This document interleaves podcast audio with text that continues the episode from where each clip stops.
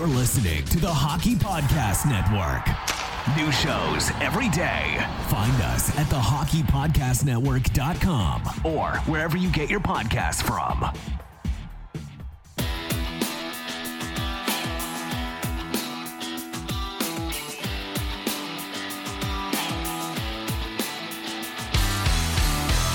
Welcome to your Canadiens Connection on Rocket Sports Radio.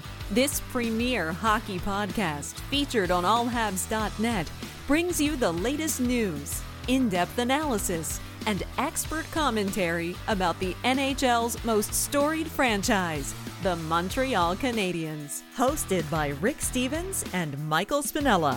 Our team of credentialed journalists provides behind the scenes insight on the Canadiens, designed to inform, entertain, and engage Habs fans around the globe. We are proud to be the trusted source for all things Habs for more than a decade.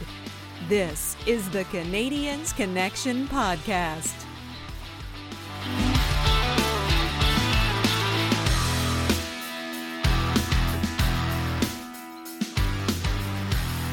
Hello, everyone. Welcome to the Canadiens Connection podcast here on Rocket Sports Radio, keeping you informed, engaged, and entertained. My name is Michael Spinella, so I'll be your host for the next hour. This is episode 221 of the Canadiens Connection podcast, and I'm pleased to be joined in the studio by my co host, the editor in chief, the founder, and the president of Rocket Sports. Mr. Rick Stevens. Rick, how are you doing today? Lovely Saturday, isn't it? It is a lovely Saturday.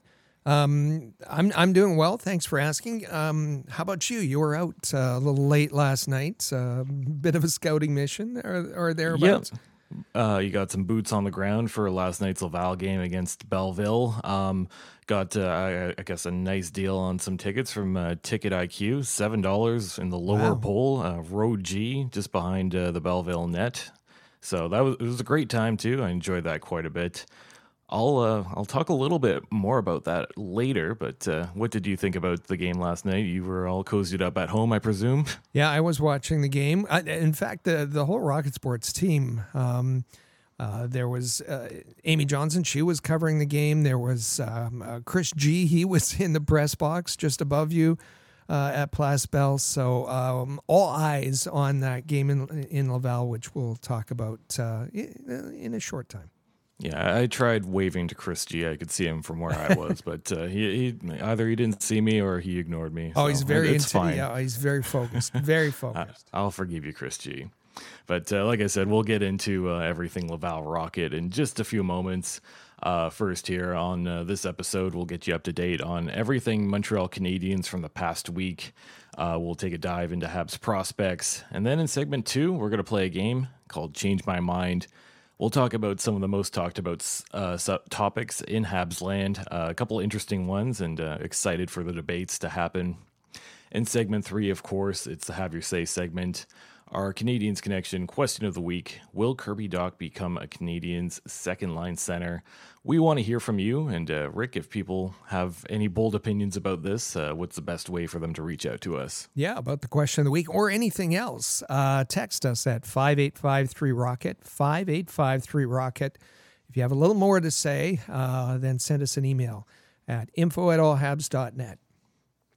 You can also reach out on social media at Habs Connection on Twitter, Facebook, and Instagram. Plus, you can check out the website CanadiensConnection.com. So, this past week, we had I guess three games, uh, all out west, all late nights. So please make sure you check out those comprehensive game previews and post game recaps for every every Montreal Canadiens game at allhabs.net. Uh, if you weren't interested in uh, you know brewing the pot of coffee at uh, I guess 9 10 p.m. to stay up for those games, we had you covered. Uh, on the 3rd of December, Montreal falls to Edmonton 5 to 3. The Oilers scored 4 in the second period. Uh, Montreal takes 23 penalty minutes. McDavid scores twice, uh, although Montreal did seem to have the better of the possession stats. But it was a special teams, and, and the Oilers went three for five on on the power play in that second period. It started right at the end, bad penalty. uh, that Arber Xhekaj took on uh, Connor McDavid, but it was really unnecessary. And then uh, everything kind of unraveled in that second period for the Canadiens.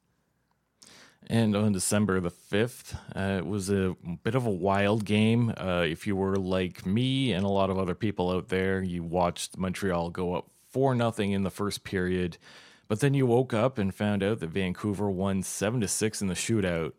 So late, late game.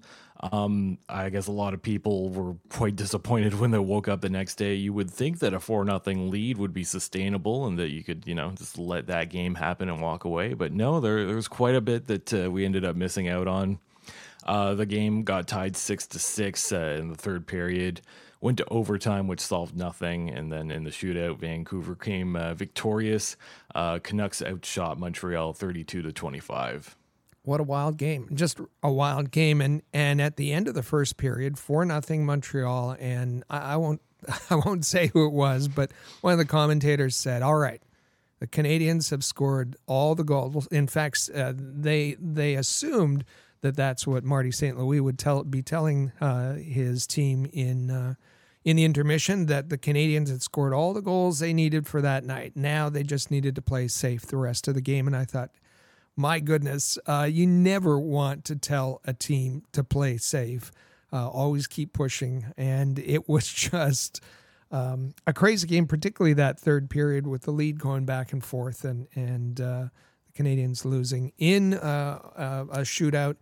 Um, but it was, it was, uh, sorry, in overtime. Um, it, it was early in overtime. It was, um, one of these typical, what's becoming more typical, high scoring, um, you know, potent offense uh, that we're seeing with goal scoring way up in the National Hockey League. Montreal did finally get a win uh, on December the 6th, uh, the second half of a back to back in Seattle. Uh, Montreal 4, Seattle 2. Uh, you can credit Jake Allen for this win. I think uh, Montreal was actually outshot 33 to 16.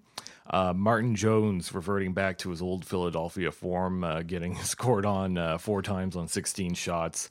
Uh, Jake Allen bailed out the team quite a bit. And, but uh, I think the most talked about thing here is Shane Wright gets his first NHL goal against the Montreal Canadiens because, of course, that's exactly how this would go. For sure, uh, the, just uh, the the Hollywood script. Uh, Shane Wright uh, gets the goal, but also uh, a real special night for Jonathan Kovacevic, who got his first career uh, NHL goal.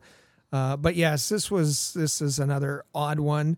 Canadiens just four shots in the first period, four shots in the second period, and they scored three times. Which you mentioned, Martin Jones didn't have a very good second period in that. Um, but Jake Allen uh, bested uh, his uh, counterpart on this night. So the Canadiens' record currently 13, 11, and 2. That's 28 points. They move back one spot to 21st in the NHL, but uh, still kind of uh, lingering in between, not at the bottom, not in the playoffs, and uh, we'll continue to keep you up to date on everything there. Please check out Habs Notepad and Habs features as posts appear regularly at allhabs.net. Taking a look at our roster news, Brendan Gallagher will be out at least two weeks with a lower body injury. The injury was suffered Monday night against Vancouver. Yeah, um, the injuries are unfortunately starting to uh, pile up, um, and uh, and Brendan, Brendan Gallagher, um, it's uh, the the word was at least two weeks. Um, uh, so that's it, it, it's hard because uh, we know that uh, Brendan Gallagher was looking forward to a full off season, and he arrived and he he said how good he felt, um, and uh, maybe wasn't putting up points, but um, had a good start to to the season uh, early on anyway, and then um, yeah, set uh, um, this is a, a setback for him obviously. David Savard has an upper upper body injury. Sean Monahan has a lower body injury. As of Friday, December 9th, it doesn't look like there's any major updates. Uh, both players will continue to be evaluated. Yeah, David Savard hasn't played since the 3rd of December. Uh, we know that Sean Monahan, um, we, you know, that game that he wanted to play so badly uh, in Calgary, he arrived uh, with a, a walking boot. So um, we we know he's been uh, dealing with some some issues as well.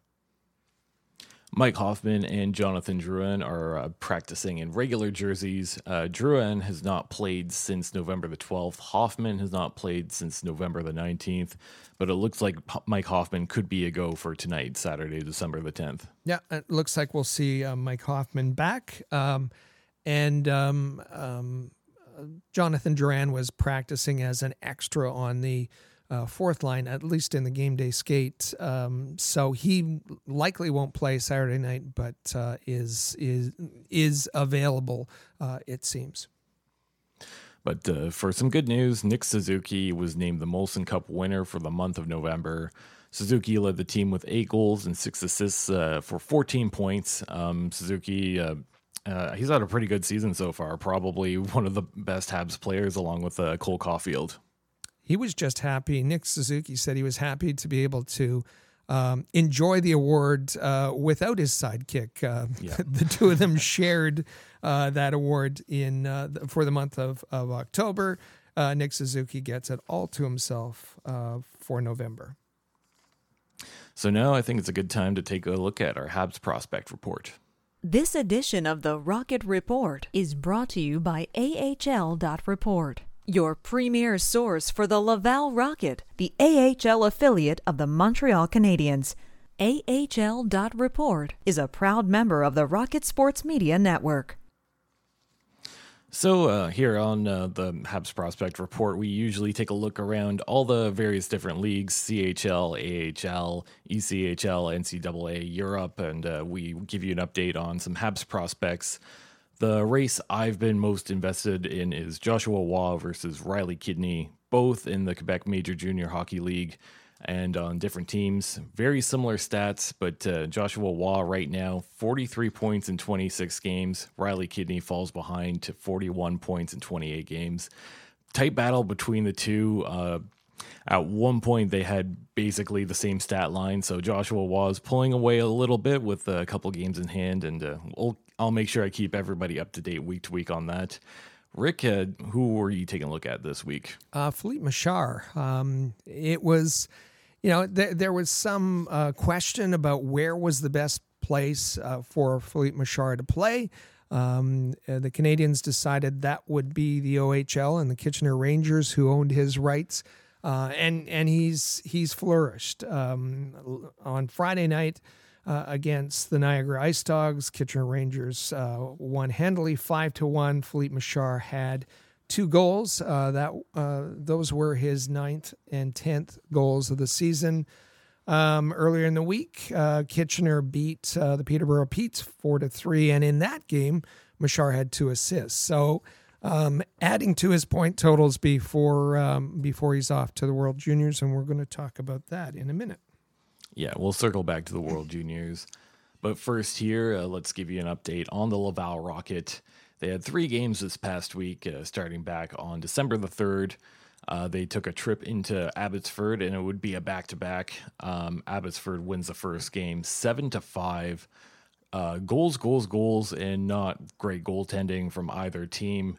Um, Abbotsford, uh, they get 27 shots. Uh, the Rocket actually led with 31 shots. Uh, the power play for both teams was a little bit weird. Uh, the Rocket went three for seven on the power play. The Canucks went two for seven on the power play. The Rocket got a total of 35 penalty minutes. The Canucks got 27. So that's a bit of a sloppy game for both teams, I think.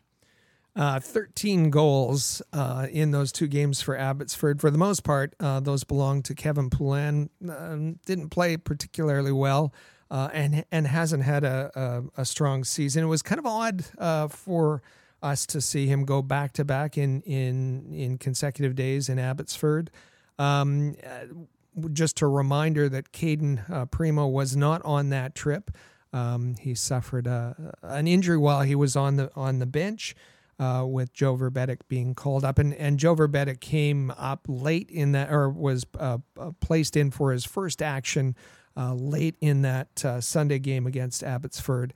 Um, and um, hard to evaluate. I mean, coming in cold and and uh, but but he looked pretty good and and gave up just one goal. He'll get his first opportunity for an AHL start. That is Joe Vrbetic um, in the Saturday matinee against Belleville. Yeah, on the fourth, uh, the second game against Abbotsford, uh, Abbotsford doubled up uh, Laval six to three. Uh, once again, the Rockets led in the shots uh, department, but uh, their power play went one for seven, which I think was a pretty big difference in that game. another game in which Kevin Poulin did not look great. But last night, December the 9th, the game that I managed to attend, I thought Kevin Poulin actually looked decent. Um, he wasn't tested a ton, but he made some timely saves. Only got uh, scored on the one time as uh, Belleville took the game uh, two to one in the shootout.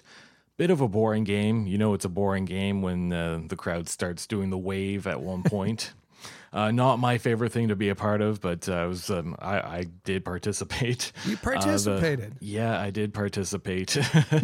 Uh, the B Sens very injured team. Uh, they don't have many of the regular guys in the lineup, but uh, Mads Søgaard, their goaltender, just returned from injury. That was his first game back. He looked pretty decent.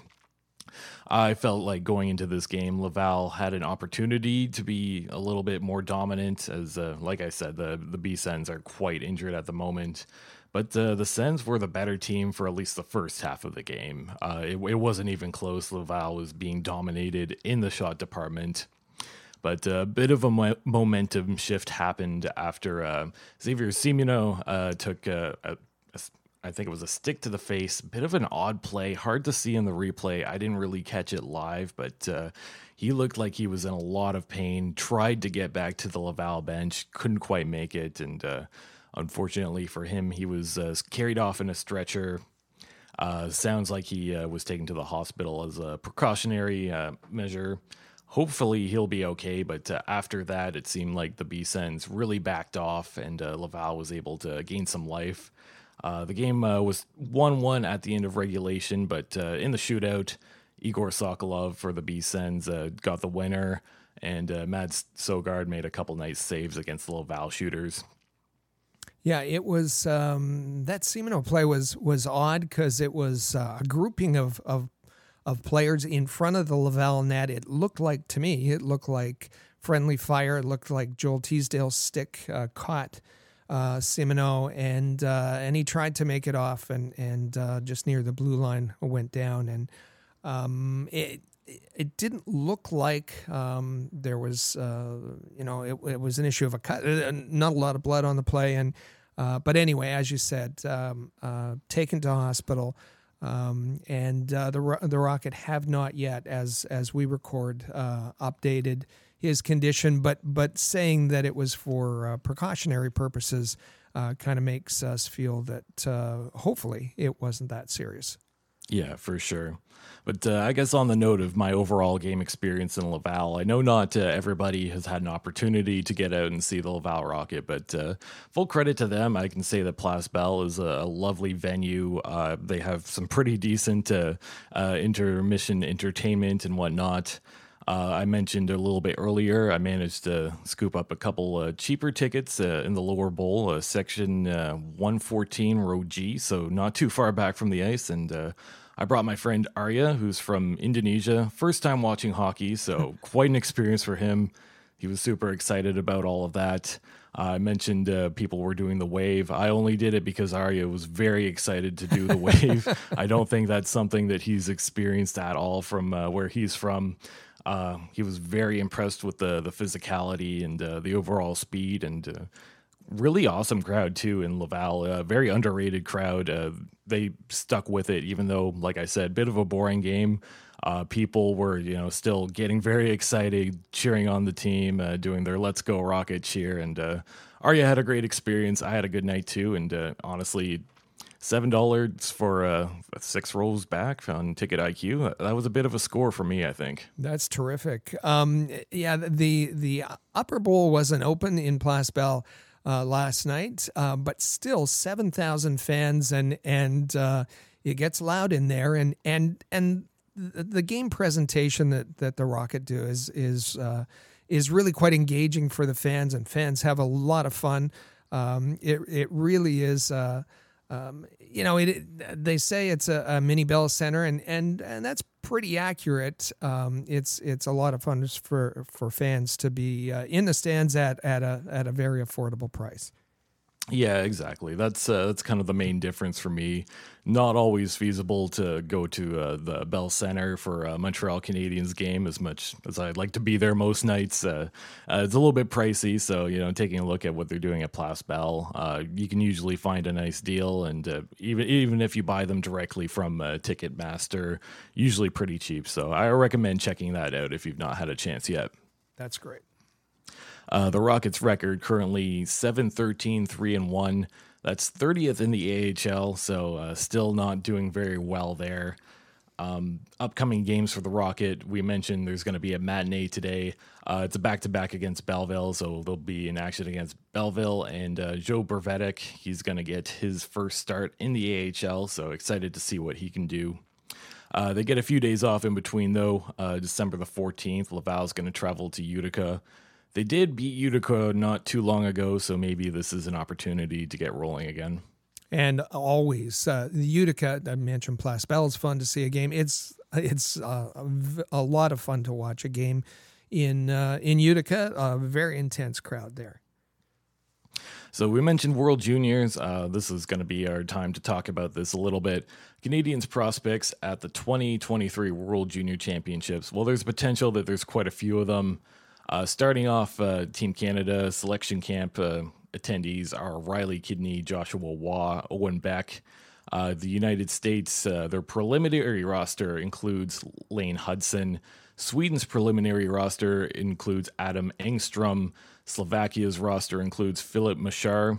Uh, Austria selection camp includes Vinzenz Rohrer. Uh, Finland awaiting announcement on Oliver Kapanen. There's potential that he can get in, invited to that team as well. So, uh, Rick, what what are your thoughts on all these selections so far? Well, it's uh, and and uh, you use different phrases to describe uh, yeah, each, each, of the each uh, country, and that's because each of them goes through a different process. Slovakia, uh, their roster is is pretty much decided. You know, and, um, there may be injuries and that sort of thing, but Filip Mesar will be at the World Junior Championships in in Moncton. We don't know about the others. Canada, for example, is a selection camp. They have 29 players, I believe, at the camp and have to get down to 23.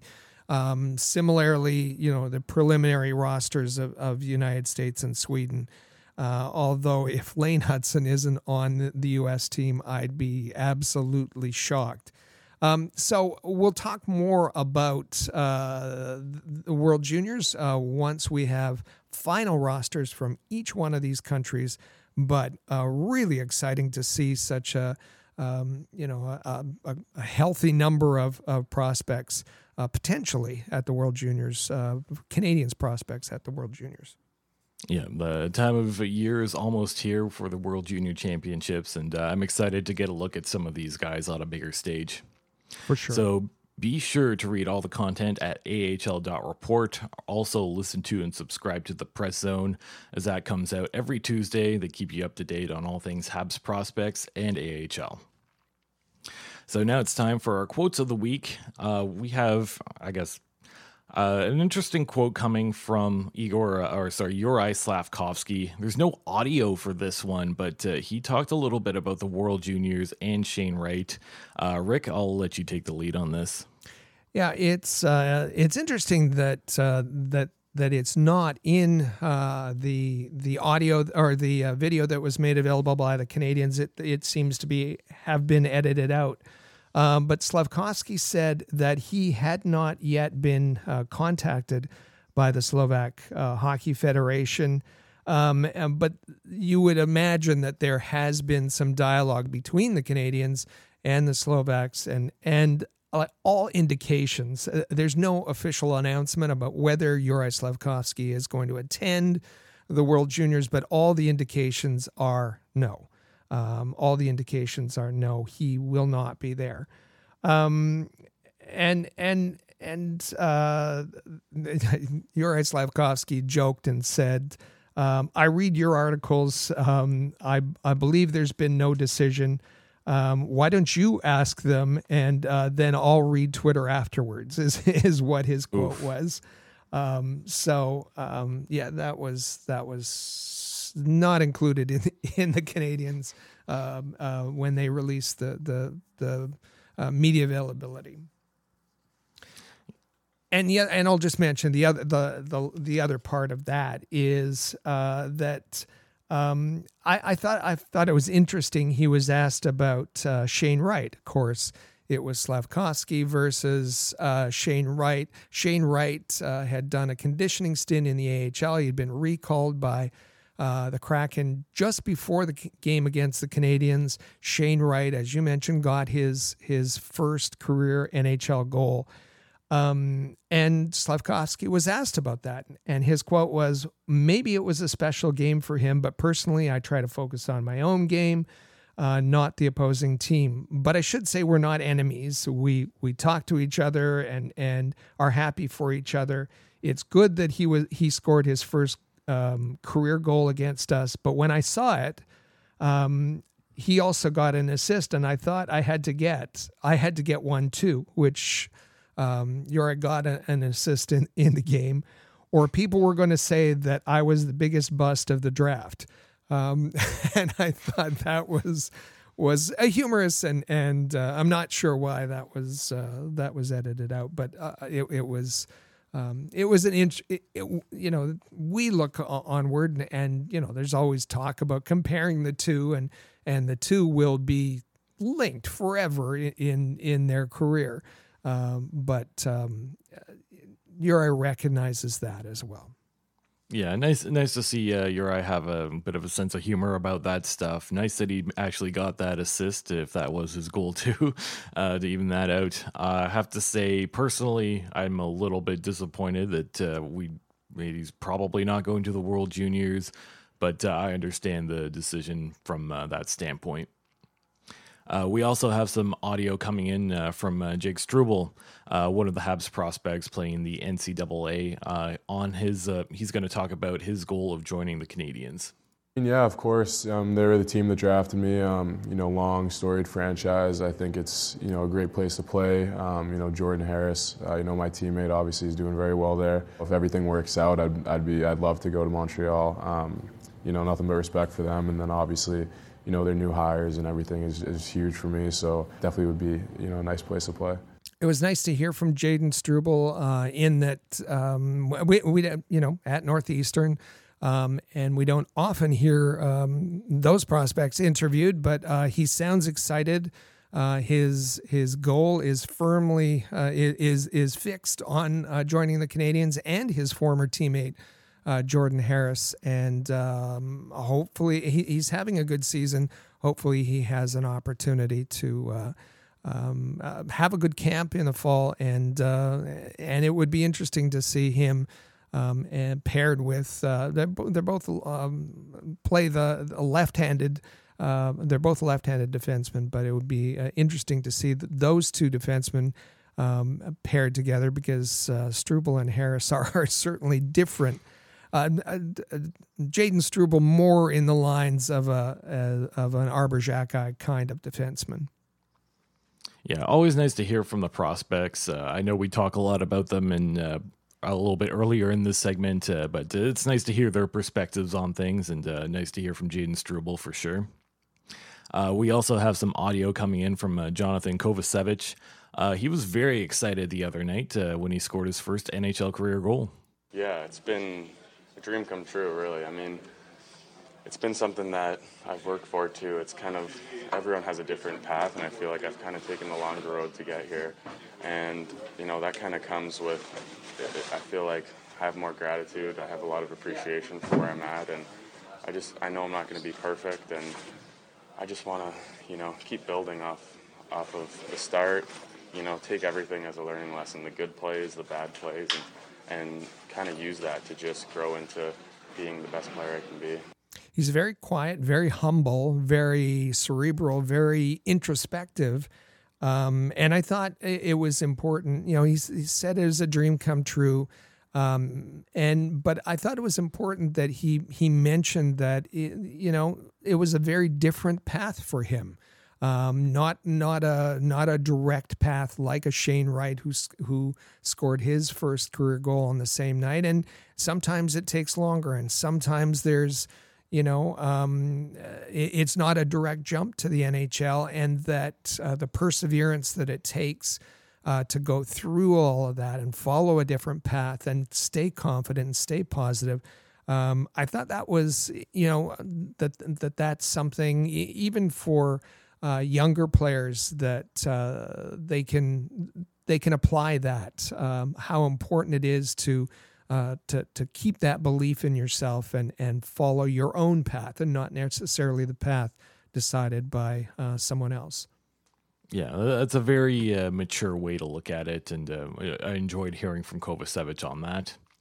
Our uh, last quote for this week uh, comes from sure. Nick Suzuki, and uh, he's making a prediction for Cole Caufield. 50 for sure. We'll see though. He's got a. We'll try to get him 50 this year and see where that goes. 50 for sure. Uh, so he was asked by reporters, um, "What do you think about 50 for for uh, Cole Caufield?" And uh, you know, the easy way, the easy answer would be, you know, for him to to tamp that down and and say no. Um, you know, we'll see how it goes, and he's having a good season, and all the you know the the typical kind of canned answers that you might hear but he he dove right into it and said yeah 50 for sure and we're going to help him get there uh, I thought that was uh, a very refreshing answer from the Canadiens captain. Yeah, I've long loved the bromance between Nick Suzuki and Cole Caufield, and uh, I'm glad it's going to be able to continue going forward. Uh, taking a look uh, around the uh, NHL, uh, we have some general hockey news. Uh, to start things off, the IIHF has announced uh, their honorees into the IIHF Hall of Fame for 2023, and that includes former Canadiens goaltender Cristobal Huet. I like this goalie quite a bit growing up. Uh, he was one of my favorite guys to watch. Always seemed to make the big saves and whatnot. Um, throughout his career, uh, I, I, think in the NHL was never really on top, but uh, certainly internationally he had quite a bit of success. Uh, he went to the two most recent Olympics uh, that uh, France was at, uh, Ball being from France, a team that I don't think is necessarily known for having a long history with hockey, but he made some appearances for them. Uh, during uh, 13 uh, World Championships, France played 80 games. Huet was in net for 54 of those games, so uh, certainly a great international career for Cristobal Huet. Absolutely, um, longevity. Um, I think is is what got him. He played well into his 40s. Uh, and represented uh, France internationally and represented them well. And and uh, you know, the the media release from the IIHF, IIHF said that he was the best and most successful goaltender in the history of hockey in France, and I I think that's fair. Uh, his NHL career was was kind of up and down, and and and but that's not why he's he's been in. You know that that those weren't the credentials for his in, induction necessarily.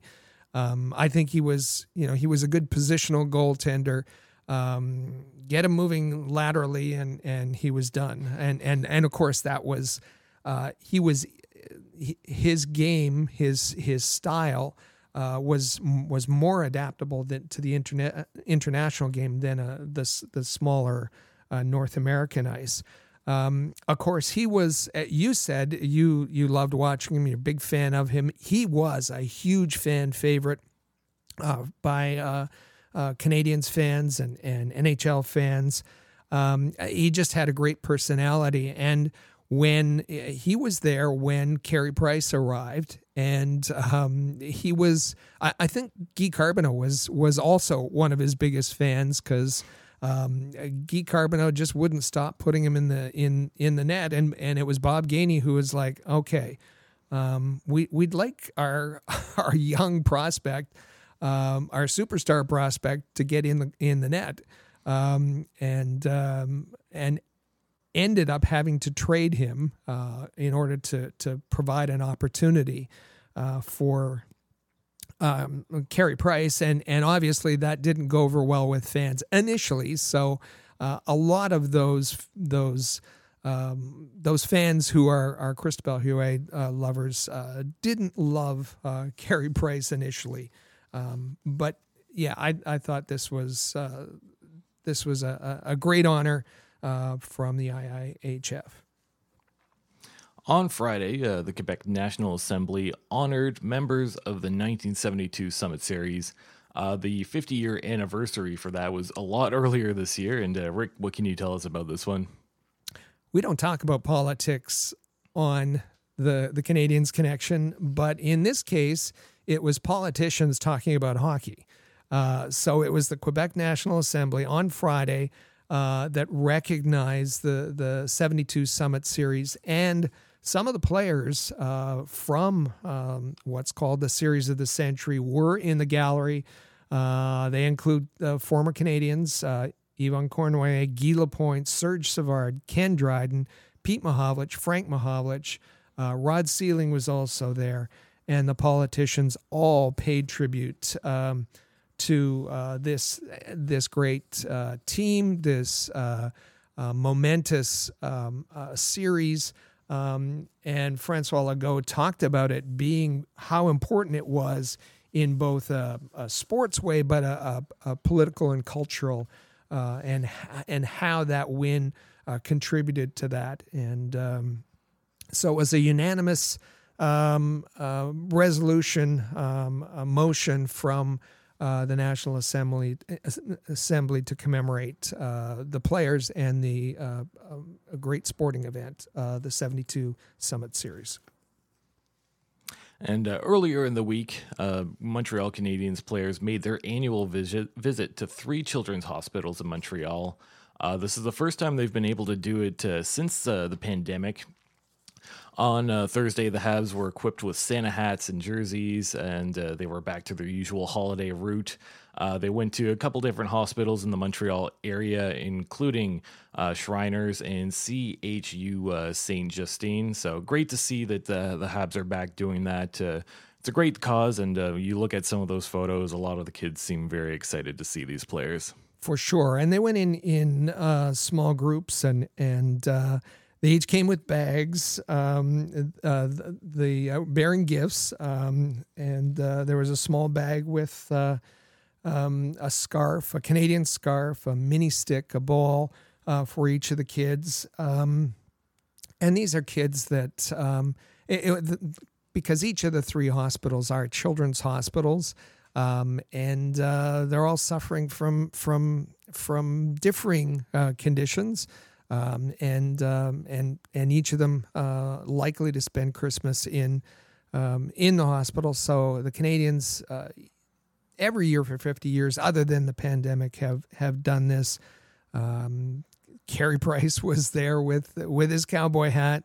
Um, some of the, the players had Santa hats. They they were all masks because of because of COVID, because of RSV, because of of uh, the flu and whatnot. And so it was all done safely.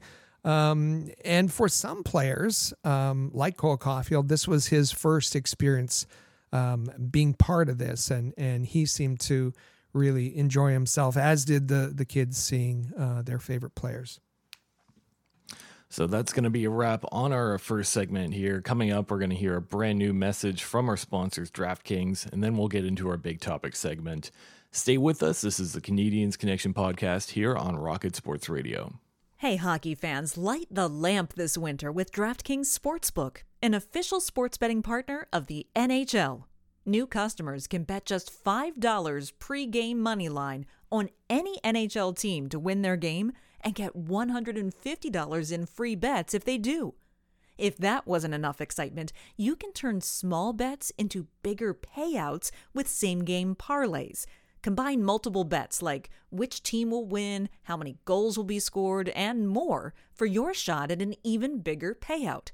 Download the DraftKings Sportsbook app now. Use promo code THPN. Bet $5 on any NHL team to win their game and get $150 in free bets if they do. Only at DraftKings Sportsbook with code THPN.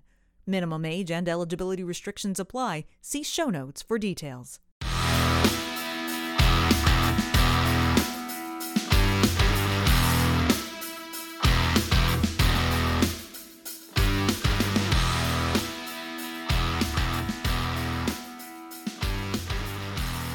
Welcome back to the Canadiens Connection podcast here on Rocket Sports Radio.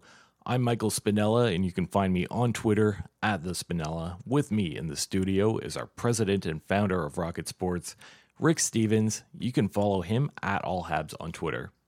You can also follow at Habs Connection on Twitter, Facebook, and Instagram. Plus, you can check out the website CanadiensConnection.com. Just a reminder here to subscribe to the Canadiens Connection podcast in the player and on your favorite podcast app. And welcome to our big topic segment. Uh, we're going to do something a little bit more fun this week. Uh, there are plenty of hot topics uh, surrounding the Montreal Canadiens, uh, lots of things developing throughout this se- season so far. And we're going to play a round of Change My Mind. We're going to tackle six of the hottest topics being discussed by Montreal Canadiens fans right now. And Rick, how are you feeling going into this? Uh, this is this is fun. This is uh, I'm looking forward to this. Yeah, I'm very excited about it, and uh, I believe Amy Johnson may have prepared a very special intro for this. True or false? Get the answers now on the Canadiens Connection. Well, that's um, yeah. It, it's uh, true or false, agree or disagree, change my mind, whatever you choose to call it. Um, we're going to make a statement. We're going to uh, read a statement, and then um, you'll be, have your opportunity to say you agree with it, disagree with it, and uh, um, Michael and I will talk about it, and maybe maybe some minds will be changed in the process. Uh, love that intro, first of all. And uh, yeah, very excited to get into this. Change my mind, true or false. Uh, we'll get into it. The first uh, thing that comes to mind, well, I, I, think a hot topic around Montreal Canadiens fans right now is Arber Xhekaj. So the question here, or I guess the statement here is Arber Xhekaj, is he currently the biggest fan favorite on the Canadiens? I'll start with this one. I'm actually I'm going to say yes, I absolutely agree that he is uh, probably the biggest fan favorite on the Canadiens right now. Uh, guy that is just talked about nonstop on social media. I've seen plenty of Arber Xhekaj uh, jerseys on the Metro, uh, reverse retro jerseys with his name on it on the Metro. Uh, so fans have really taken to this guy. His story of uh, being a guy who was undrafted and was working at Costco to being a guy in the NHL, I think has really resonated with many. And uh, I would say that he's probably the biggest fan favorite right now on this team. Now, Cole Caufield fans would would disagree, and Nick Suzuki fans would disagree, and even maybe some Brendan Gallagher fans would uh, disagree. However, um, on our uh, uh Facebook page, uh, facebook.com slash all habs, you're not going to find one bad word about Arber Xhekaj unless it's from those pesky Leafs fans that stop by or Bruins fans or uh, fans uh, from other teams who are env- envious that they don't have an Arber Xhekaj. And um, I, I, think it's, uh, you know, if, if we needed any evidence, um, uh, you look to uh, this week's uh, Elliotte Friedman, his 32 thoughts. Um, Hockey Night in Canada. Yeah, I believe it's it's uh, tonight in the in the um, in the uh, uh, the Canadiens game, Saturday night game. Um, Hockey Night in Canada will have a feature on Arber Xhekaj. Um, so if if uh, uh, Hockey Night in Canada is focusing on on the story uh, of Arber Xhekaj, then you know he's caught the attention uh, of fans. Um, and in preparing the story, uh, Elliotte Friedman uh, went around to talk to, um, uh, you know, got got Im- um, interviews and impressions uh, from fans and from from also from the Montreal Canadiens, and and he said that um, that the fans always point to his physical play or his fighting, or but his his teammates uh, I'll just quote from from the 32 Thoughts. His teammates went out of uh, their way to praise almost everything else.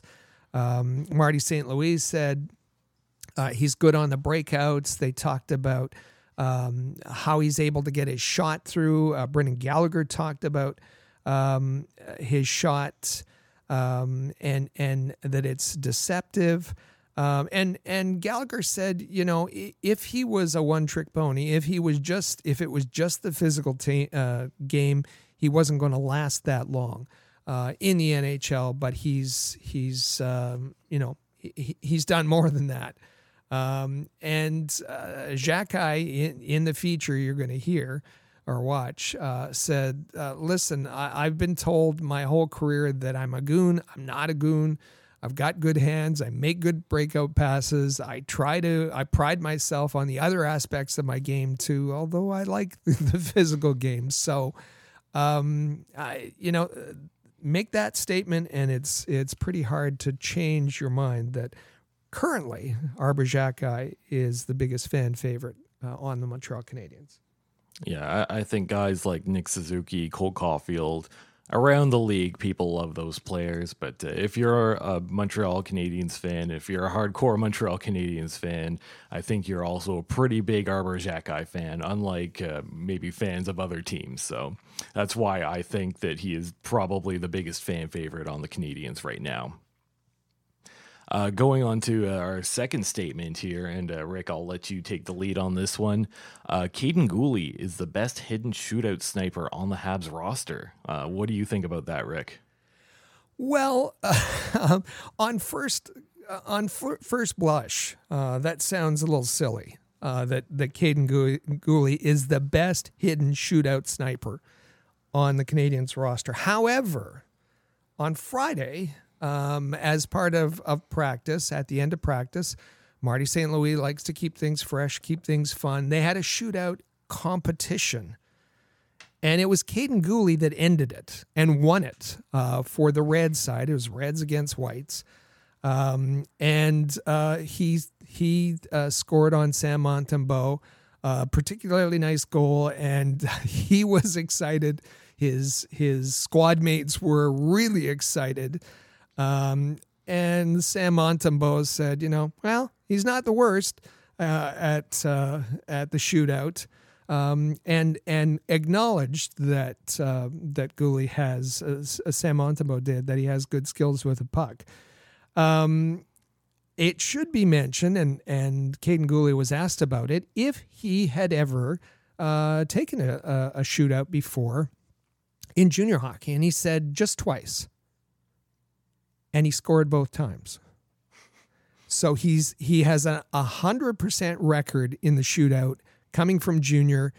He was the shootout champion. Uh, he was the the game winner uh, in practice on Friday. So is the is he the best secret weapon uh, in the shootout uh, for Marty St. Louis?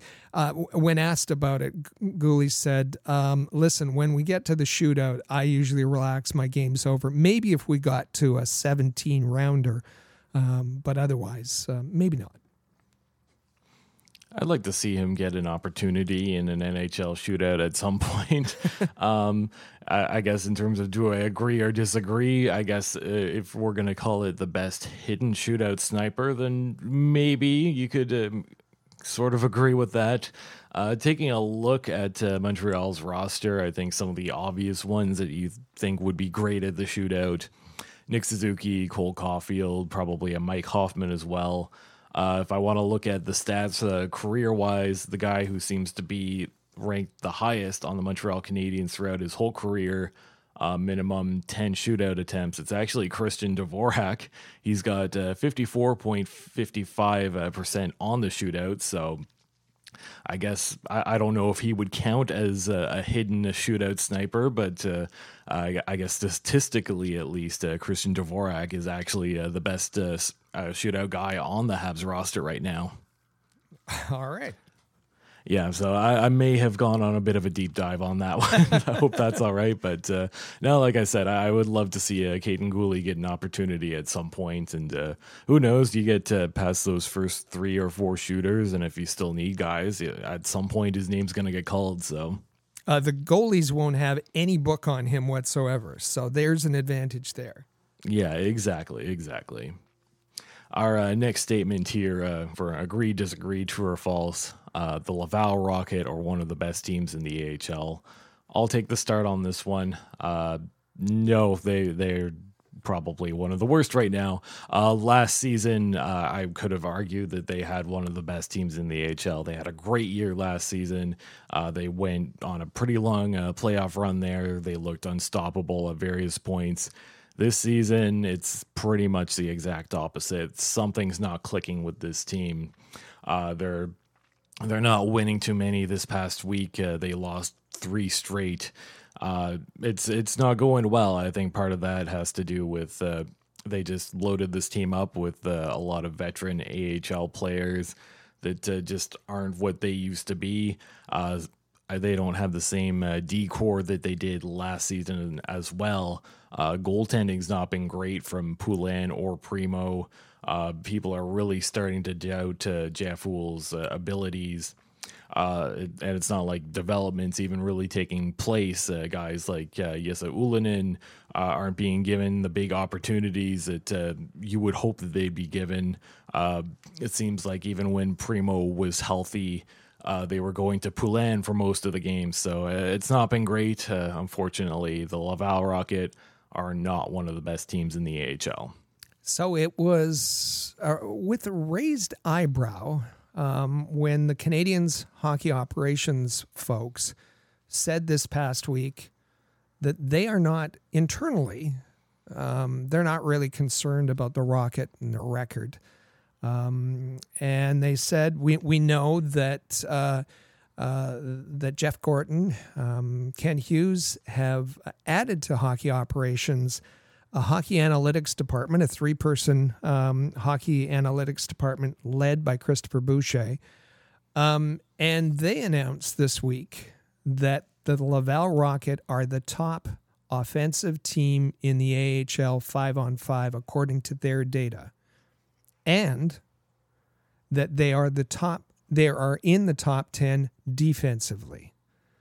Um, so they declared, the hockey analytics folks, that the Laval Rocket are one of the best teams in the AHL. And uh, the the the the data, uh, the AHL uh, n- not being public with data, that's a that's an old argument, and that's something that uh, we want to encourage you to listen to the press zone because we're probably going to pick this up. Um, uh, this discussion up on the press zone with Patrick Williams and Amy Johnson about the availability of of data other than a very most basic uh, data in the in the AHL. Um, but if if the Montreal Canadiens are saying, you guys are, you know, don't believe your lion eyes seeing the Canadian seeing the Laval Rocket as 30th in the according to our data, which is secret and we won't let you see. Um, they are one of the best teams. Um, then I'd, I, you know, my question is, and and you raised it. Okay, if they're one of the best, if they're the top offensive team and one of the top ten defensive teams, what about their goaltending? It hasn't been that good. Uh, what about coaching? Lots of questions about usage, player usage, and let us see the time on ice data, please, um, which which we don't have access to now. Uh, coaching has been an issue, and and usage of players, and leadership has been a huge issue. Um, moving away, a brand new captain and and uh, alternates that uh, hasn't really worked out. Um, so this this opens a, a, bunch of other questions um, and a real discussion here. And I think presenting it here was just because it was the Montreal Canadiens uh, analytics folks that that made this declaration. But uh, uh, I think uh, you know I agree with you completely. Everything you said uh, is logical. Um, and we'd really like to get a peek at the books to to uh, to be able to discuss this properly.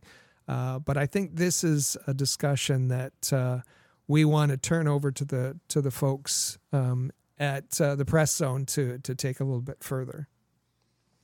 Well, I, I, think I have some personal analytics for myself that says that I am the best uh, road hockey player out there. So nice, now, Congratulations! Uh, well, yeah, exactly. Um, I, I, would love to see these stats too. A bit of a curious thing on their end that they could uh, come out and say that.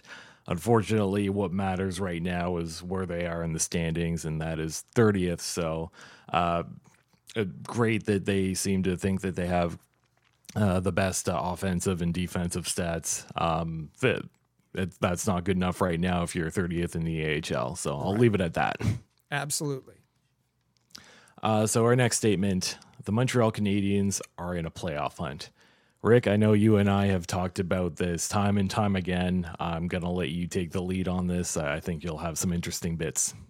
Yeah, I think that um, you know it's it's easily it's easy to get seduced into uh, looking at the wild card race and seeing uh, the Canadiens You know, at one point three points out, two points out, now five points out um, and and think that um, you know it should be easy for them to go on a on a run and and and and secure a playoff slot. But the numbers, um, the you know the until now, uh, the Canadiens' injuries haven't necessarily been um, made an impact. They are now. Um, and that's part of the game, and those things happen. But the underlying number, expected goals, the Canadiens are um, are are much further down than than their standings indi- indicate. The, the number that that um, for me the the number that always um, really stands out is the goal differential. And when you get to the end of the season, the standings by division kind of line up. Um, you know, whoever has the best goal differential is at the top. Whoever has the worst goal differential is at the bottom. That that just that happens every year. And even if you look at the some of the divisional standings right now, it's that it's that way, um, particularly in the Central. Um, with the Atlantic Division, it's not. The Canadiens are ahead of Buffalo and Ottawa, but have much worse have a much worse goal differential than those two teams, um, which suggests that um, Buffalo and Ottawa are underperforming. Um, and and we know that that the Senators have been terrible in one, uh, in one goal games. The Canadiens have actually been pretty good um, and contribute to that. The Canadiens are minus twelve in that di- differential right now, and I think that that sets off alarm bells, telling us that no, uh, they are not in a playoff hunt and and will not be in a playoff hunt um, as we go later in the season. And and are are they going to tumble all the way down and and um, you know be in that bottom three? I I don't think so. But are they going to be in the bottom ten? Uh, I think that's that's probably about right. Yeah, that's a nice one to point out. I was actually looking at these, and it's that minus twelve that really stands out. Yeah. Even when you're looking at the wild card race, um, yeah, no, I don't think there's anyone in the Atlantic or the wild card race that currently has anything uh, lower than the minus 12. Um, looking at some of the teams that they would have to surpass uh, right now in the Atlantic, one, two, three, Bruins, Maple Leafs, Lightning. I don't think you're going to boot any of those guys out of uh, the top three. Uh, you look at the wild card wild card race and uh, the two New York teams. Uh, these are, yeah, they're doing very well right now. They're not too far outside of uh, the top three in their respective division. I don't think you're going to be able to surpass either of those right now. Montreal, uh, 28 points in 26 games. They seem to have a few games in hand on some other teams, but uh, looking at the one and two wild card positions at the moment, the New York Islanders 34 points in 28 games. New York Rangers, uh, 33 points in 29 games. It's not too far back, but I just think in, overall over the course of the season, uh, there's going to be some separation, and I don't think that Montreal is going to be able to surpass any of those teams because, at least in my mind, those other teams are just that much better at the moment. I think Montreal probably starts to fall a little bit over the course of next year, but I can see them kind of being where they are right now in the standings, uh, just a little bit of on the outside looking on in. Uh, so, taking a look at our next uh, statement, this is going to be one that I'm going to take the lead on. And it's been a huge topic uh, amongst Canadiens fans. It's been a pretty big topic here on the podcast as well. Uh, the statement is Kirby Dach will remain a top six winger in the NHL. Well, I think that that should not be the plan, personally. I think that if Kirby Dach does not end up being a center, then this trade was kind of a bust, to be honest. I know that he's had some success in a top six winger role, playing uh, alongside uh, Suzuki and Caufield. 19 points in 26 games. Uh, it's pretty good. He's had some success, so you got to be happy for the guy. Uh, in the long run, he you have to put him at center. I, I don't think Montreal acquired him to be a winger. I don't mind putting him on the wing for a little bit to gain some confidence, to gain some success. At some point, he's going to have to transition, and it looks like that might even be happening today. Uh, looking at some lineups that were posted uh, for by the Montreal Canadiens, uh, it looks like he might be lining up as that second line center. So I'm hoping he gets that opportunity. Uh, if it doesn't go well right away, that's not a bad thing. Uh, just keep sending him out there. I think he's got some good uh, mentors and guys like Monahan. Just let him ride that out in center. And uh, I I don't think that Kirby Dach will remain a top six winger in the NHL. I think Canadiens fans, uh, many of them have some confusion about, um, you know, about him being placed and, and, and having, and why wouldn't he have some ex- success with playing with two great players uh, who have a lot of chemistry already uh, in Suzuki and, and Caufield. And, and um, if, if the intention was to uh, give Dach some confidence, give him some confidence with his offensive game, which was basically the missing piece. Uh, one uh, in in Chicago, he was a very good defensive uh, center in in Chicago, and and was deployed, uh, um, you know, against uh, some of the top centers. Um, so he knows that that's that's probably the most difficult part of the game uh, for us uh, for a young center to learn uh, the the defensive responsibilities uh, that are much greater than than that of a, a winger. Uh, so putting him on the wing, letting him have some success, letting him understand that that he can contribute and be an offensive player and and use his speed, use his size. Um, all of that was successful, I think. But uh, you know, Canadiens fans shouldn't be fooled that that that means he should stay there, um, because it, it's even tougher to find it. Uh, you know, it, it's one thing to find a, a, a, consistent top six winger, but it's even tougher to find uh, one of your top two centers, and and when he, when the Canadiens traded for him, that was the plan. He was um, that was the plan to bring him in as the the second line center. Um, and as you said, um, you know, if if that w- wasn't the case, then that that trades uh, um, an overpayment, if, if anything. Um, the issue has been face-offs, and and and you know, uh, last year um, he was uh, uh, for those uh, centers who had minimum of 500 faceoffs. Kirby Dach was the worst in the NHL. Not only was he the worst in the NHL, he was the worst in NHL history um, at 32%. This year, uh, uh, a little bit better at 37%.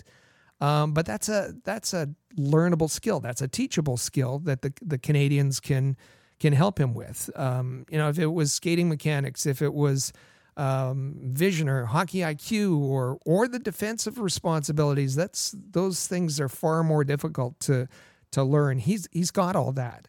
Um, so I think it was only um, it, it, was only natural that it, it was not um, it was not ever a debate if he was going to be a center on the Montreal Canadiens. It was when, and, and yes, it, it looks like um, the transition will happen Saturday night against Los Angeles. Um, he'll he'll be playing on the second line with Slafkovsky and Mike Hoffman.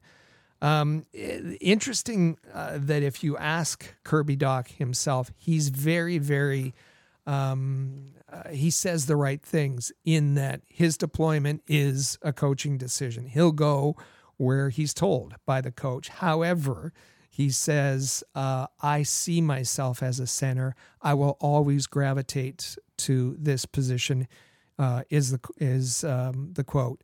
Uh, Nick Suzuki also uh, on Friday said, um, Kirby Dach is reliable in our zone. I know that that I can trust him if I'm the last to get back, and he's already deep. So Nick Suzuki already relies on him to take part of of his defensive uh, role as a center. Um, and Nick said, "I'm sure eventually he'll return to the center and he'll be good there." Um, so, yes, uh, Kirby Dach uh, is the is the player who's penciled in uh, as as uh, the second line center for the Canadiens, and will he remain a top six winger in the NHL? Uh, the you know we, I, I think it's clear we disagree with that. Yeah, uh, very good points there, and um, I'll I'm excited to see what Kirby Dach can do at uh, center going forward, it, it, assuming he's continued uh, to give that opportunity. Our uh, next, uh, I think, our final statement here, uh, Rick, you're going to take the lead on this one. Carey Price made a mistake by making his views public this week. Um, I'll just start off by saying, first and foremost, we're not a political podcast. We don't talk politics here. Uh, we're not going to pretend to be experts on the topics like politics and gun control and stuff like that. Uh, we're just going to be offering up our opinions on uh, Carey Price specifically. So I'll let you take the lead here, Rick. I think what um, my observation here, um, I, I'm, I, I don't think he made a mistake. If you put yourself in the shoes of Carey Price, and and that's difficult to do when politics are involved, um, when when folks are are emotional about an issue or political about an issue um, that they're always trying to use an issue for um, uh, you know to help further their their argument, I guess. And and we saw that, unfortunately, sadly, we saw that uh, with uh, you know taking Carey Price's statement and then attaching it to um, to different uh, issues or causes or or or whatever. Um, and and pre- I, I was I was particularly disturbed by some of the media who, you know, they have a long history of bashing Carey Price, and and they just they just dove in to use a very sensitive issue, an issue we should all be very respectful about, um, to to you know wh- whether it's Brendan Kelly or Stu Cowan or Jack. we know that they hate is a strong word, but they they they go out of their way to um, uh, bash Carey Price, and they did so again. And I thought that they were pretty irresponsible in in doing so.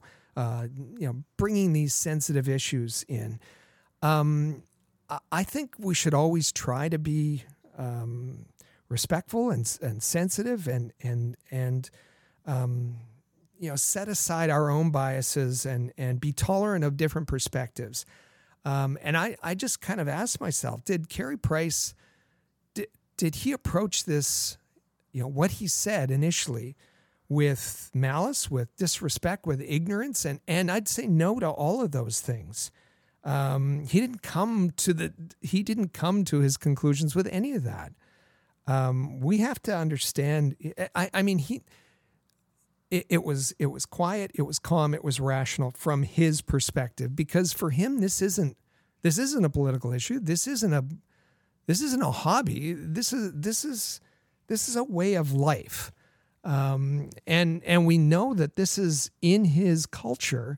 This is something deeply rooted, and providing food for the family is deeply rooted. And you know, I was I was moved by the whole story of of him being sent out uh, by his his grandmother, um, you know, near the same ponds where he learned to skate, um, to go and fish for trout, um, and to go and, and take his his little pellet gun and and and get grouse and and bring them back to her.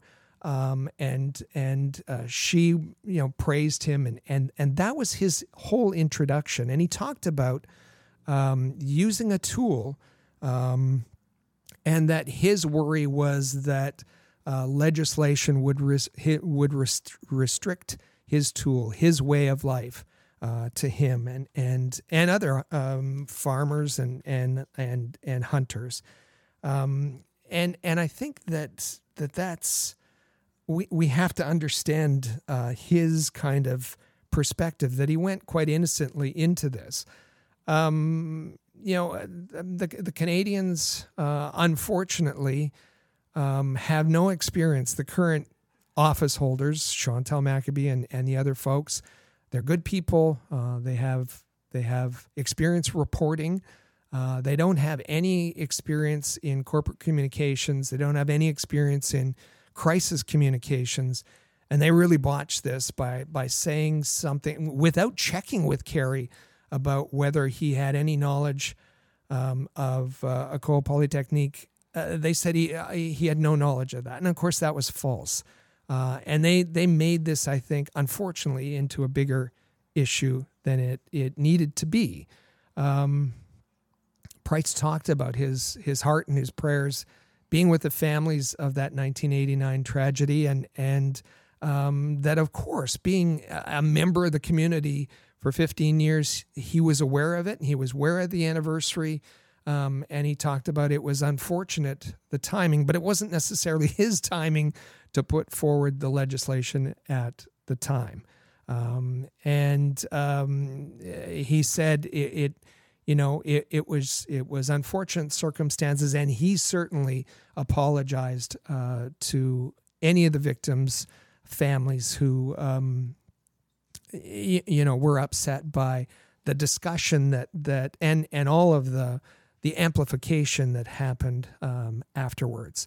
Um, and I thought that was that was absolutely appropriate. But um, I, I, just think that that we have to be a little more tolerant, and we have to um, step into the shoes of folks before we we uh, cast judgment.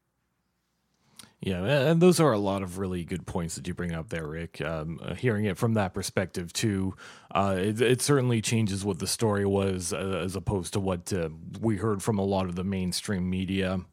Um, in terms of was it a mistake, I I I'm gonna soft disagree and say that I think there was maybe a little bit of a mistake in that uh, the Montreal Canadiens organization did not handle this very well and turned it into much more of a PR disaster than it really should have been. And I think in the end, uh, like Carey Price's uh, apology statement was great. I think Carey Price himself actually ended up handling that pretty well uh, in terms of actually releasing a statement. Uh, at the end of the day, to each their own. Everybody is allowed to have their own uh, opinions, and they're allowed to put that out there. Uh, what turns it into a mistake, unfortunately, is that the media does have a tendency to take things and really run with it. Uh, I understand that uh, on Carey Price's end, maybe it wasn't meant to be uh, taken a certain way unfortunately, I, I do think that uh, in this age, with the way social media goes and the way that just the general media tends to go, you have to really look at every single word down to the finer detail of what you're saying uh, before you put it out. Uh, and unfortunately, even if it wasn't meant to be taken a certain way, and if the timing of it wasn't meant to be what it is, uh, at the end of the day, the fact that the media was able to take something out of it kind of does turn it into a bit of a mistake. I don't hold this against Carey Price at all. I still think that Carey's a great guy, but uh, like I said, uh, unfortunately, when you when you have that much of a following and and you do put out a statement, you, you do have to put in a lot of those extra precautions. And I do give Carey Price credit for how he did end up handling the whole situation too. Yeah, the timing was was really really unfortunate, and and he could have used. Uh, some guidance from a, a, a very good um, crisis management uh, team, um, um, a, com- a communications management team. Yeah, for sure. So, on uh, that, I think it's a, a, good time to take our final break here on the Canadiens Connection podcast. Please stay with us. You're listening to Canadiens Connection on Rocket Sports Radio. The Canadiens Connection is proud to be a partner of Rocket Sports Media, digital media publishers of sports and entertainment websites. Their mission is to build a worldwide network of sports fans who are informed, engaged, entertained, and connected. Learn more about RSM, its team, and its portfolio of brands at rocketsportsmedia.com. I bet you enjoy sporting your best Habs jerseys, dressing up your kids and pets in the cutest Habs gear, and showing off your decked out hockey cave or fanning. Well, don't just show your friends, show your Habs. The team at All Habs wants you to boast your finest pictures for our global network of Montreal Canadiens fans. Include the hashtag ShowYourHabs when posting your fan photos on Twitter, Facebook, or Instagram. Then log on to showyourhabs.com to see your entries, along with photos and posts from Habs fans all over the world. A proud member of the Rocket Sports Media Network. If you're a business owner looking for the perfect platform to reach a targeted audience of customers, Rocket Sports Media is the solution. Our global hockey community provides unmatched social media reach to an attentive demographic of sports and entertainment fans. We can provide visibility to your company, helping you to engage and leverage this prime group of potential clientele. In addition, we also offer sponsorship opportunities for fan events and featured areas of website content, giving you name and logo recognition. Visit rocketsportsmedia.com to contact us regarding this unique marketing opportunity. For the most trusted source of news, analysis, and features about the Montreal Canadiens, their affiliates, and their prospects, log in to allhabs.net, your year round resource for anything Habs related. That's allhabs.net.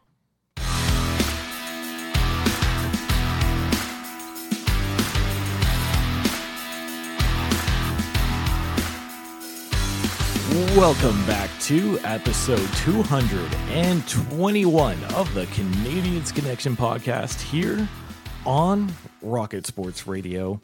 You can follow at Habs Connection on Twitter, Facebook, and Instagram. Plus, you can check out the website CanadiensConnection.com. Also, feel free to text us anytime via the Rocket Sports text line. It's at 5853 Rocket. That's 5853 Rocket.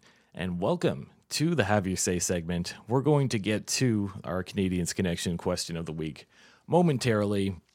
But if you need to know anything about the Montreal Canadiens throughout the season, if you need help staying up to date, the best way to do that is by checking out all the content all the content available at All Habs magazine at allhabs.net. First and foremost, every Monday, Chris G puts out the Habs notepad. He will give you a rundown of basically everything, starting with uh, Montreal Canadiens, uh, Laval Rocket, Trois Rivières Lions, anything head office related, any in-depth news news stories. Uh, he'll have you covered there. Also, this past week, there was a really interesting feature put out by our Rocket Sports contributor Gustav, and this relates to a very hot topic that uh, we've been dis- discussing within our team and on social media. It's entitled Dach's Future as a Center. Rick, what can you tell us about this article? Well, it's fascinating because we just finished talking about it in in the last uh, in our big topic segment. Um, and and we know that Kirby Dach will be uh, will play center um, on Saturday night as we record. Uh, this came out on Wednesdays, so as usual, uh, the Rocket Sports team is uh, a little ahead of the curve, and uh, and Gustav talked about the different aspects of um, Kirby Dach and his future uh, as a center, and and and talked about some of the different issues, maybe some of the different issues than than we talked about um, on the uh, in the second segment. It was a very popular article this week, and and it should be. And and if you haven't read it, you should go to allhabs.net and look for it. Also, please make sure you subscribe to the YouTube channel at All Habs. Every Thursday, Amy Johnson puts out a brand new episode of the Habs Hockey Report. Uh, she loves to interact with all her viewers. Uh, if you leave a comment, she responds to all of them. Uh, please like and subscribe to that. Amy Johnson is a wonderful host, and uh, she'll keep you up to date with everything you need to know about the Montreal Canadiens. Also, as you're listening today, please make sure you subscribe to the Rocket Sports Radio podcast, uh, the Canadiens Connection, uh, available at CanadiensConnection.fm. Uh, this comes out every Saturday throughout the entire year. Uh, we'll keep you up to date on everything that happens with the Montreal Canadiens, and we always have a nice, fun uh, uh, big topics discussion right in the middle. Sometimes we have interviews as well. So hit that subscribe button if you like what you hear, and uh, you can stay up to date every week. Also, every Tuesday, the Press Zone comes out. Uh, you can check that out at the presszone.fm. That's hosted by Amy Johnson and Patrick Williams. Sometimes Rick Stevens gets in there too. Uh, if you want to stay up to date with everything Habs prospects, Laval Rocket, AHL, that's probably the best source to get that information.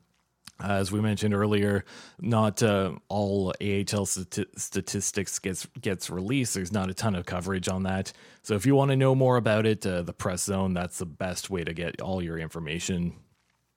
Also, uh, we are recruiting. Uh, if you're interested in joining our Rocket Sports text, uh, our Rocket Sports team, please reach out to us. Uh, we take on all kinds of people: uh, people who love social media, people who love so- uh, who love hockey, people who love writing, podcasting. if you have any kind of skill, please reach out to us. Rick, if people are genuinely interested in joining the team, what's the best way to do that? Go to allhabs.net and look for the Join Our Team tab. Uh, we've had folks that have been with us a dozen years. We've had uh, folks that have just, like Gustav, uh, just started in the fall. Uh, we uh, have a great team and uh, we enjoy working together, and, and you might too. Yeah, it's a ton of fun. A nice little family if you like talking hockey and Montreal Canadiens. I definitely recommend it. So you can check that out for sure. Now it's time to take a look at our Canadiens Connection question of the week. And uh, this uh, seems to be a reoccurring topic throughout our episode here. The question is Will Kirby Dach become the Canadian second line center? Um, Rick, what is your reaction to this? It's interesting. There's lots of reaction, and and I think that again, as as I mentioned in the second segment, that the Canadiens fans have a little trouble getting their head around. Some Canadiens fans, some of them get it, some of them know why the trade was made, um, but um, some of them just aren't there yet. Uh, and earlier in the week, um, when when we asked the question, when Gustav's article came out, there was quite a discussion on our All Habs Facebook page. That's facebook.com slash All Habs. Uh, make sure that you like the page.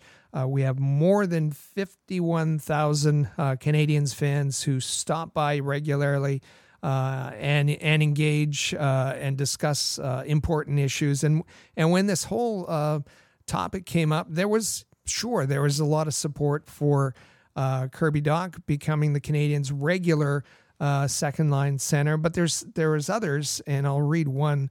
Um, this comes from Harry W. Turkish, who says, "LOL, this nonsense just won't go away." There's so many people out there smoking the well, whatever they're smoking. Uh, when you see Dach's game, you see winger. It's he's a winger. Just accept it and move on. Any other further discussion is getting silly. Um, and others joined in and, and said that they uh, agree. Um, uh, Sean Edwards said uh, the Canadiens don't need uh, Kirby Dach as uh, as a center because they will be getting Pierre Luc Dubois as the second line center next season. Uh, good luck with that. Um, others talked about Owen Beck uh, being able to take that second line center spot, uh, which may be a bit of a reach. Um, so there was a healthy, uh, there's a healthy disagreement. Uh, there's a healthy discussion, uh, maybe a little education going on. Uh, but this was a very hot topic this past week. the Canadiens connection question of the week. Yeah, I, I, like Owen Beck. Not sure that I uh, think that he'll be the second line center anytime soon, unfortunately. But uh, you know, it's always great to hear from uh, our many listeners and the people uh, who enjoy our content. So uh, keep the discussion going on Facebook. And uh, like I said, if you have anything else that you want us to hear, feel free to reach out to us by text. our Rocket Sports text line five eight five three Rocket. It's always open and available for our many wonderful listeners taking a look at our uh, next week uh, for upcoming Montreal Canadiens games. They're going to be at home uh, for a little bit, uh, starting tonight. Uh, the LA Kings will make a trip into Montreal Uh, and then a couple days later, on the 12th, uh, Calgary comes into Montreal looking for revenge. Uh, maybe Sean Monahan can uh, take off uh, the boots and uh, suit up for that game as well. Montreal goes traveling just a little bit down the road to Ottawa on the 14th. That'll be a fun interdivisional matchup there. These are two teams that I think kind of comparable about where they are right now. And then uh, the very next day, uh, they're back in Montreal and they welcome the Anaheim Ducks. So Trevor Zegras, always enjoy watching him. So a lot of great hockey coming up in the next little while. For sure. And welcoming Phil Danault back to the Bell Center on uh, Saturday night. Uh, the Canadiens uh, the following week will be uh, away for seven or eight games. Uh, heading into the new year. But uh, if you're were not a fan of the late nights, uh, the Canadiens are home almost all uh, of January. Uh, so we should see regular. I, I, believe there's a matinee in there, but other than that, uh, you'll see the regular seven o'clock start all throughout January. Awesome. Looking forward to all of that happening. Love watching hockey in the winter and uh, can't wait to get it started. Uh, so that's going to be a wrap for us today. Thank you all for listening. Please subscribe to the Canadiens Connection podcast on your favorite podcast app and share on social media if you liked what you heard. We'll be back here next Saturday on Saturday, December the 17th for another great episode. Thank you all for listening to the Canadiens Connection podcast here on Rocket Sports Radio. Click subscribe so you never miss an episode of Canadiens Connection. Visit allhabs.net for breaking news about the Montreal Canadiens.